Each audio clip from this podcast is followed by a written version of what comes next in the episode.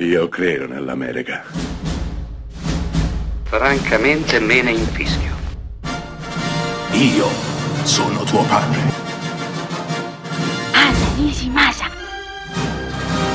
Rimetta a posto la candela. Rosa bella.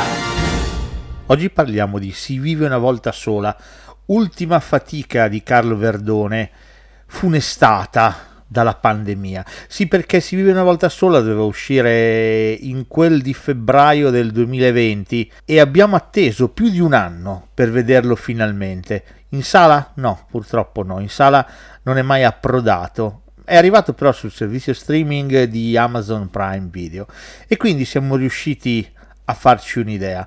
Beh, questo film che sembrava un film maledetto, eh, programmato e poi i cinema sono costretti a chiudere, riprogrammato, di nuovo i cinema chiudono.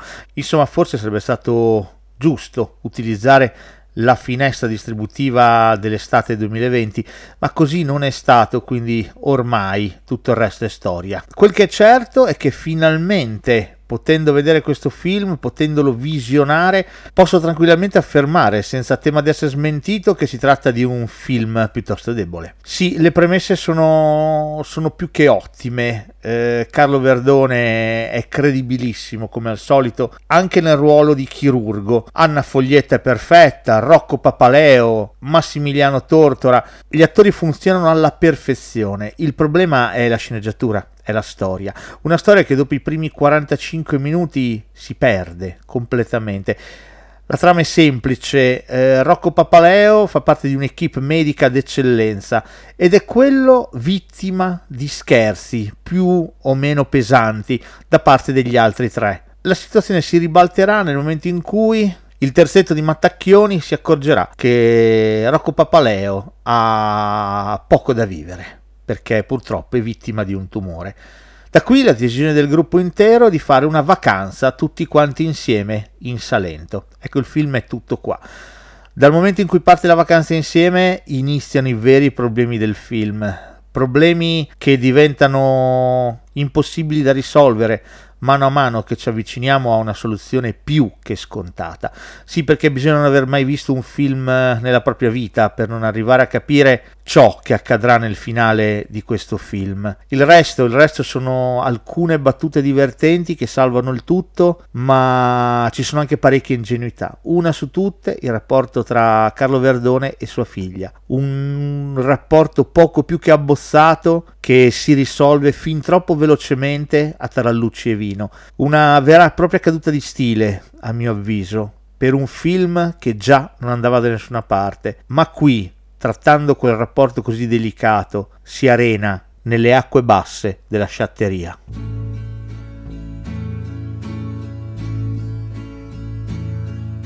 È uno di quei giorni che ti prende la malinconia che fino a sera non ti lascia più. La mia fede è troppo scossa ormai, ma prego e penso tra di me proviamo anche con Dio, non si sa mai. E non c'è niente di più triste in giornate come queste che ricordare la felicità, sapendo già che è inutile ripetere chissà, domani un altro giorno, si vedrà.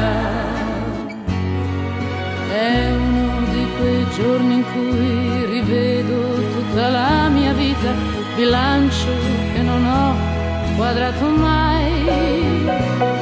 Posso dire d'ogni cosa che ho fatto a modo mio, ma con che risultati non saprei.